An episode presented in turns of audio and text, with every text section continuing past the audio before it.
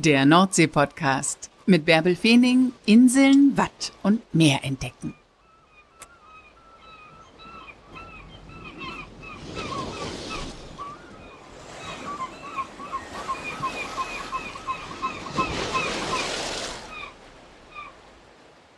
Moin und herzlich willkommen zur 175. Folge des Nordsee-Podcasts. Mein Name ist Bärbel Feening und ich nehme dich hier in diesem Podcast Woche für Woche mit ans Meer und stelle dir normalerweise einen Menschen vor, der zwischen Borkum und Sylt an der Nordsee zu Hause ist.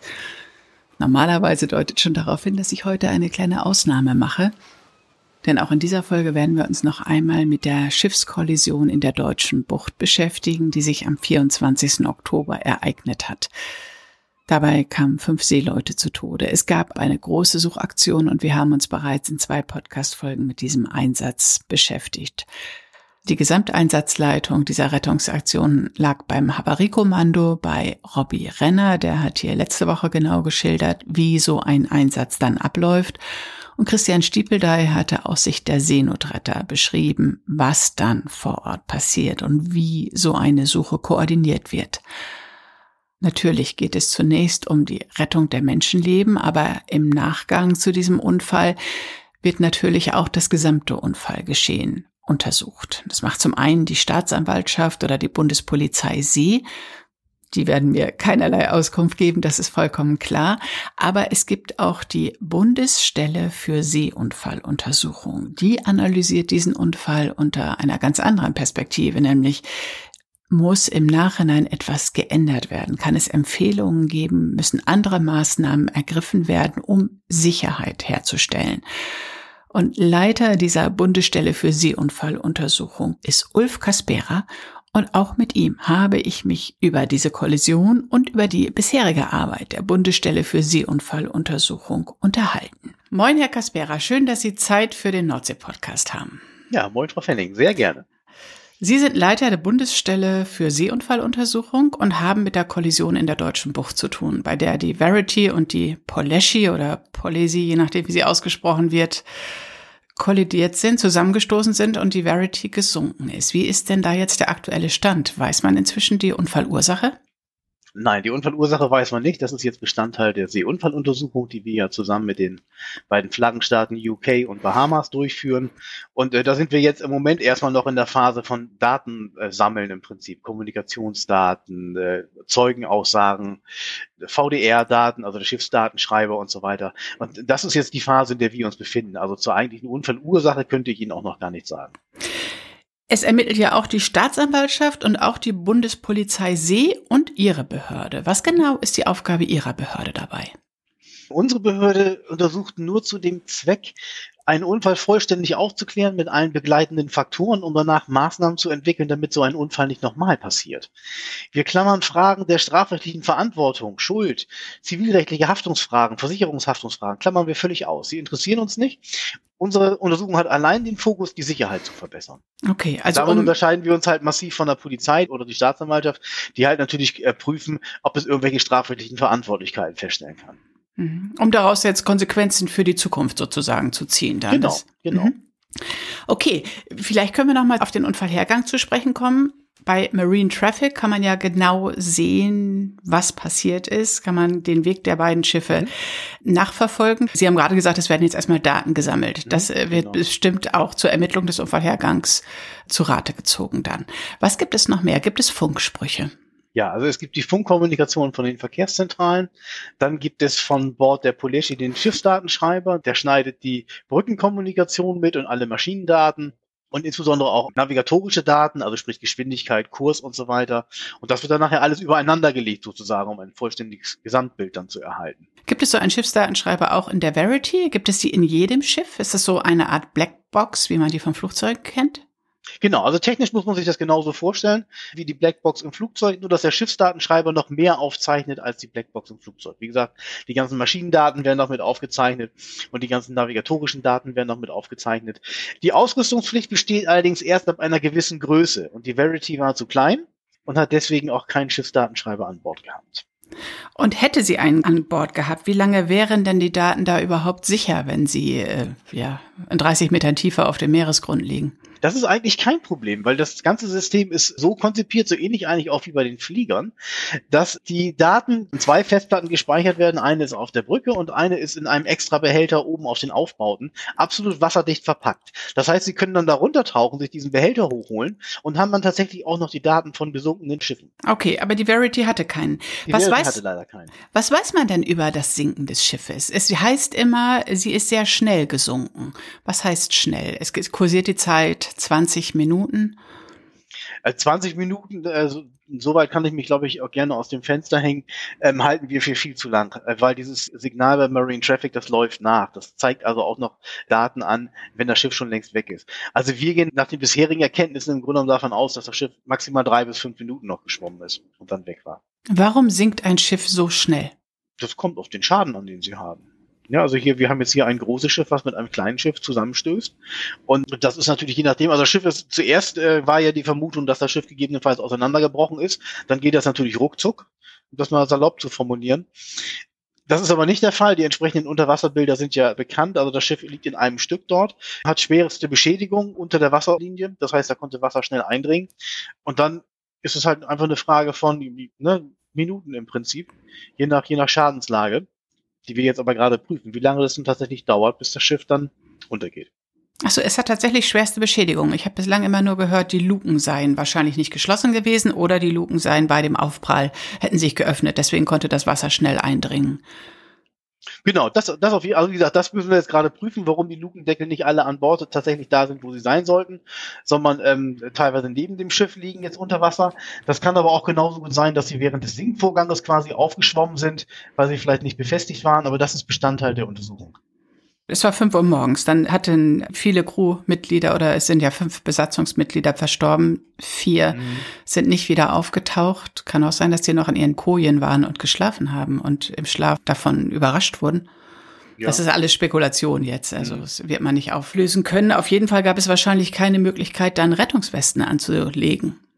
Ja, das ist halt zum Beispiel einer der Gründe, warum wir vermuten, dass das Schiff innerhalb von kürzester Zeit gesunken ist. Weil alle drei Personen, die man aus dem Wasser gezogen hat, haben keine Rettungswesten getragen. Und wenn sie noch nicht mal Zeit haben, sich Rettungswesten oder, oder Rettungsinseln irgendwie zu greifen, zu Wasser zu lassen, ist das eigentlich ein klares Anzeichen dafür, dass es sehr schnell gegangen sein muss. Gibt es Zeugen dieser Kollision? Ja, klar. Also wir haben ja äh, zwei Überlebende von der Verity und wir haben natürlich auch die Brückenbesatzung der Policy. Achso, die werden natürlich befragt zu dem Unfall. Selbstverständlich. Dürfen Sie dazu was sagen? Nein. ich, Sie können sich denken, dass ich so gerne klar, weiterfragen würde. Das ist, ja, das ist ja auch Ihre Aufgabe. Nein, aber, aber, aber diese Art Informationen sind der, sind der öffentlichen Preisgabe zu. Ja, ähm, es gibt ja auch einen britischen Journalisten, der da lange Filme auf YouTube dazu hat, zu dieser Kollision der beiden Schiffe und eine Analyse dazu hat. Ich habe mir da gerade noch mal diesen Weg der Schiffe angeguckt auf YouTube. Mhm. Es gibt immer noch ein anderes Schiff, was da recht nah war und was ganz schnell an dem Unfallort war. Werden die auch als Zeugen herangezogen? Weiß man, welches Schiff das war? Oder? Das, das war die, das war die Ilona, das ist ein, ist ein ähm, Passagierschiff.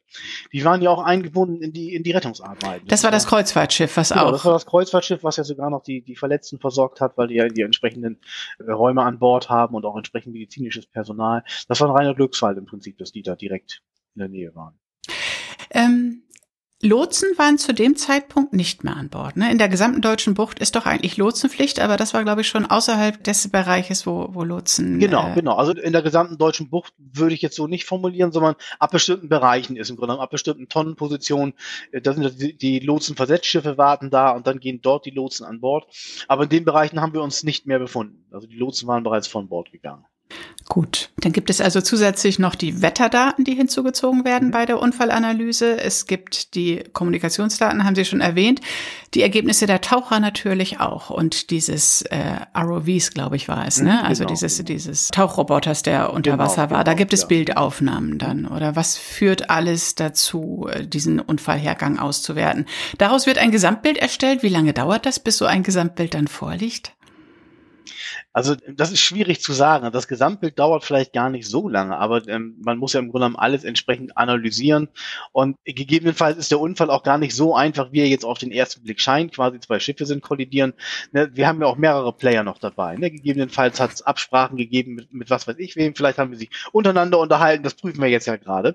Nun haben Sie gerade schon erwähnt, dass Sie die Untersuchung gar nicht alleine durchführen, sondern zusammen mit den Engländern und äh, den Bahamas. Den Bahamas. Ja. Wie laufen denn diese gemeinsamen Untersuchungen ab? Also das ist normalerweise, ähm, so ist es hier auch abgelaufen, man macht eine gemeinsame Koordinierungssitzung, das hat zusammen in der BSU stattgefunden. Und da ähm, spricht man sich im Grunde dann, dann ab, wer macht was, man macht danach eine entsprechende Vereinbarung. Und äh, das ist auch so üblich, dass ein Staat quasi die Federführung übernimmt und nachher dann auch federführend den Bericht schreibt und die anderen arbeiten zu. Und so ist es hier auch. Die Briten wollten als Flaggenstaat ganz gerne die Untersuchung durchführen, was völlig in Ordnung ist. Das ist international im Grunde genommen auch so vorgesehen. Und wir haben halt der Untersuchung beigetreten. Und jetzt haben wir halt verschiedene Arbeitspakete aufgeteilt.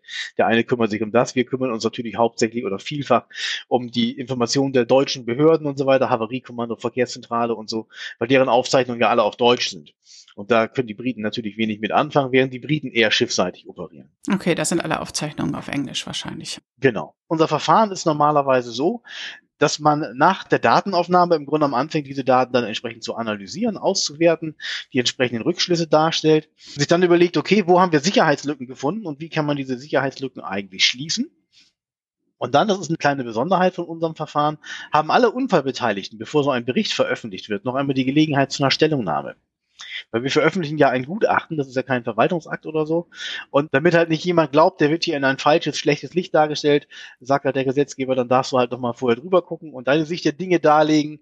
Und ähm, der Erfahrung nach muss man sagen, so ein Bericht dauert bis zu einem Jahr, bis er veröffentlicht wird. Das auf jeden Fall. Was passiert denn, wenn jeder sich seinen Part nochmal angucken darf? Wird er dann noch wieder weichgezeichnet? Weichgezeichnet eigentlich nicht unbedingt. Das ist eigentlich eher so eine Art ich möchte das mal Qualitätsprüfung auch so ein bisschen nennen, um sicher zu gehen, dass man auch wirklich alles richtig verstanden hat, dass die Aussagen entsprechend richtig wiedergegeben worden sind, dass die ganzen äh, technischen Details, die man so hat, richtig wiedergegeben worden ist. Am Ende obliegt es den Untersuchungsstellen, Stellungnahmen zu werten und gegebenenfalls zu übernehmen oder auch nicht. Nun mal für alle, die nicht auf dem Wasser zu Hause sind, die nicht selbst Segler sind oder ein Motorboot haben, sondern die irgendwo im Landesinneren wohnen. Es sind ja zwei Schiffe, die auf Kollisionskurs waren. Es gibt genügend Verkehrsleitstellen, es gibt Warnsysteme, es gibt Radar, es gibt AIS.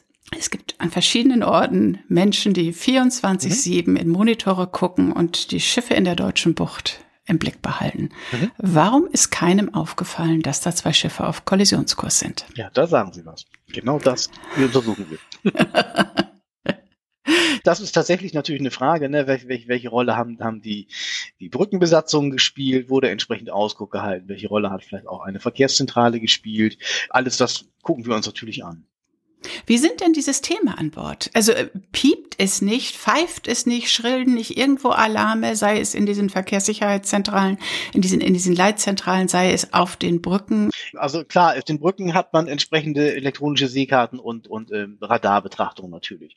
Und das kann man einstellen, ab wann, ab wann der piept, ab wann der quasi eine, eine Warnung ausgibt für eine Kollisionsannäherung. Das ist aber nicht vorgeschrieben. Das kann also jeder Kapitän für sich im Grunde genommen programmieren. Wenn er sagt, ich brauche nur einen Radius von 500 Metern, Metern, weil mein Schiff entsprechend wendig ist, dann nimmt er 500 Meter. Bei einem großen Schiff, die sagen dann vielleicht, oh, ich brauche aber jetzt eine Seemeile. Da ist nichts vorgeschrieben.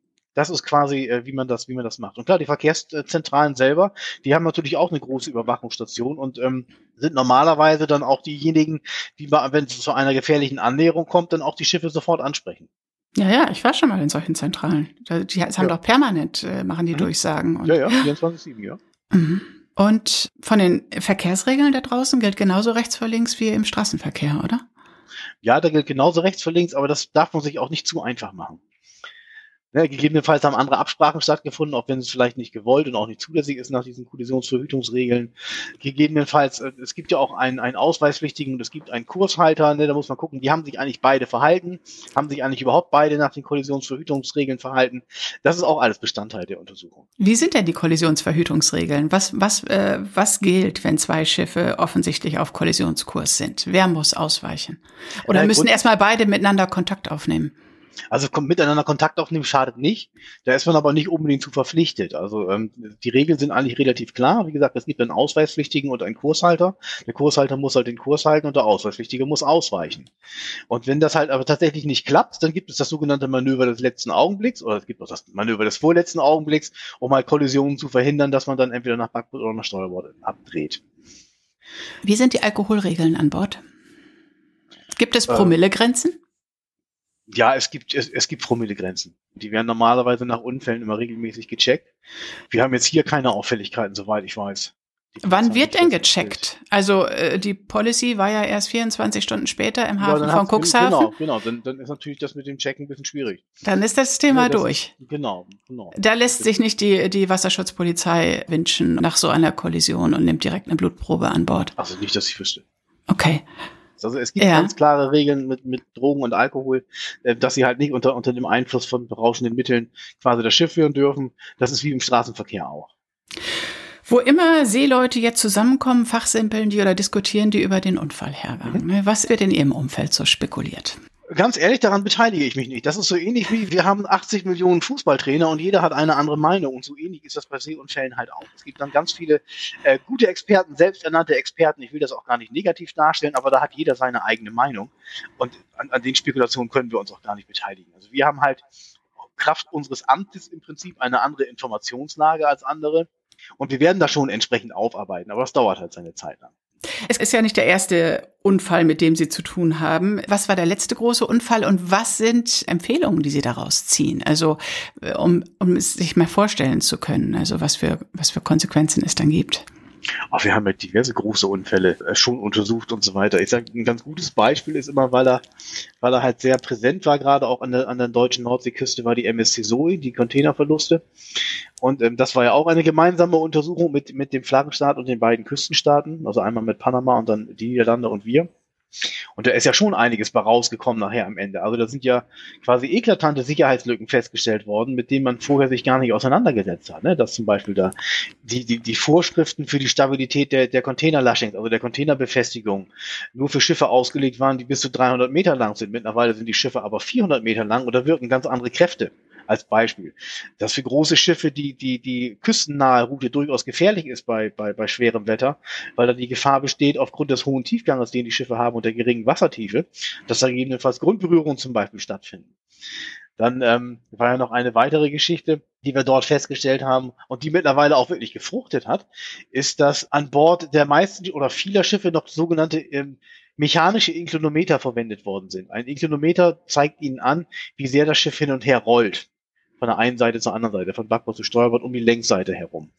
Und diese mechanischen Inklonometer sind sehr fehleranfällig, so auch in diesem Fall. Und die gibt es mittlerweile aber auch elektronisch. Und die sind absolut anzeigengenau. Und das ging relativ schnell dann tatsächlich auch international ähm, zu vereinbaren, dass für große Schiffe jetzt elektronische Inklonometer eingebaut werden müssen. Das macht ja wirklich Sinn. Okay. Können Sie schon einschätzen, was aus dieser Kollision hervorgehen wird? Nein, nee. Zugegebenermaßen nein. Da müssen wir einfach abwarten. Das ist leider so, ja. Herr Kaspera, Dankeschön. Frau Fenning, sehr gerne. Damit haben wir diese Schiffskollision jetzt wirklich aus vielen verschiedenen Perspektiven ganz genau betrachtet. Das war die heutige Podcast-Folge. Wo auch immer du gerade steckst, was auch immer du gerade machst, pass schön auf dich auf. Komm einfach nächste Woche wieder mit mir ans Meer. Liebe Grüße.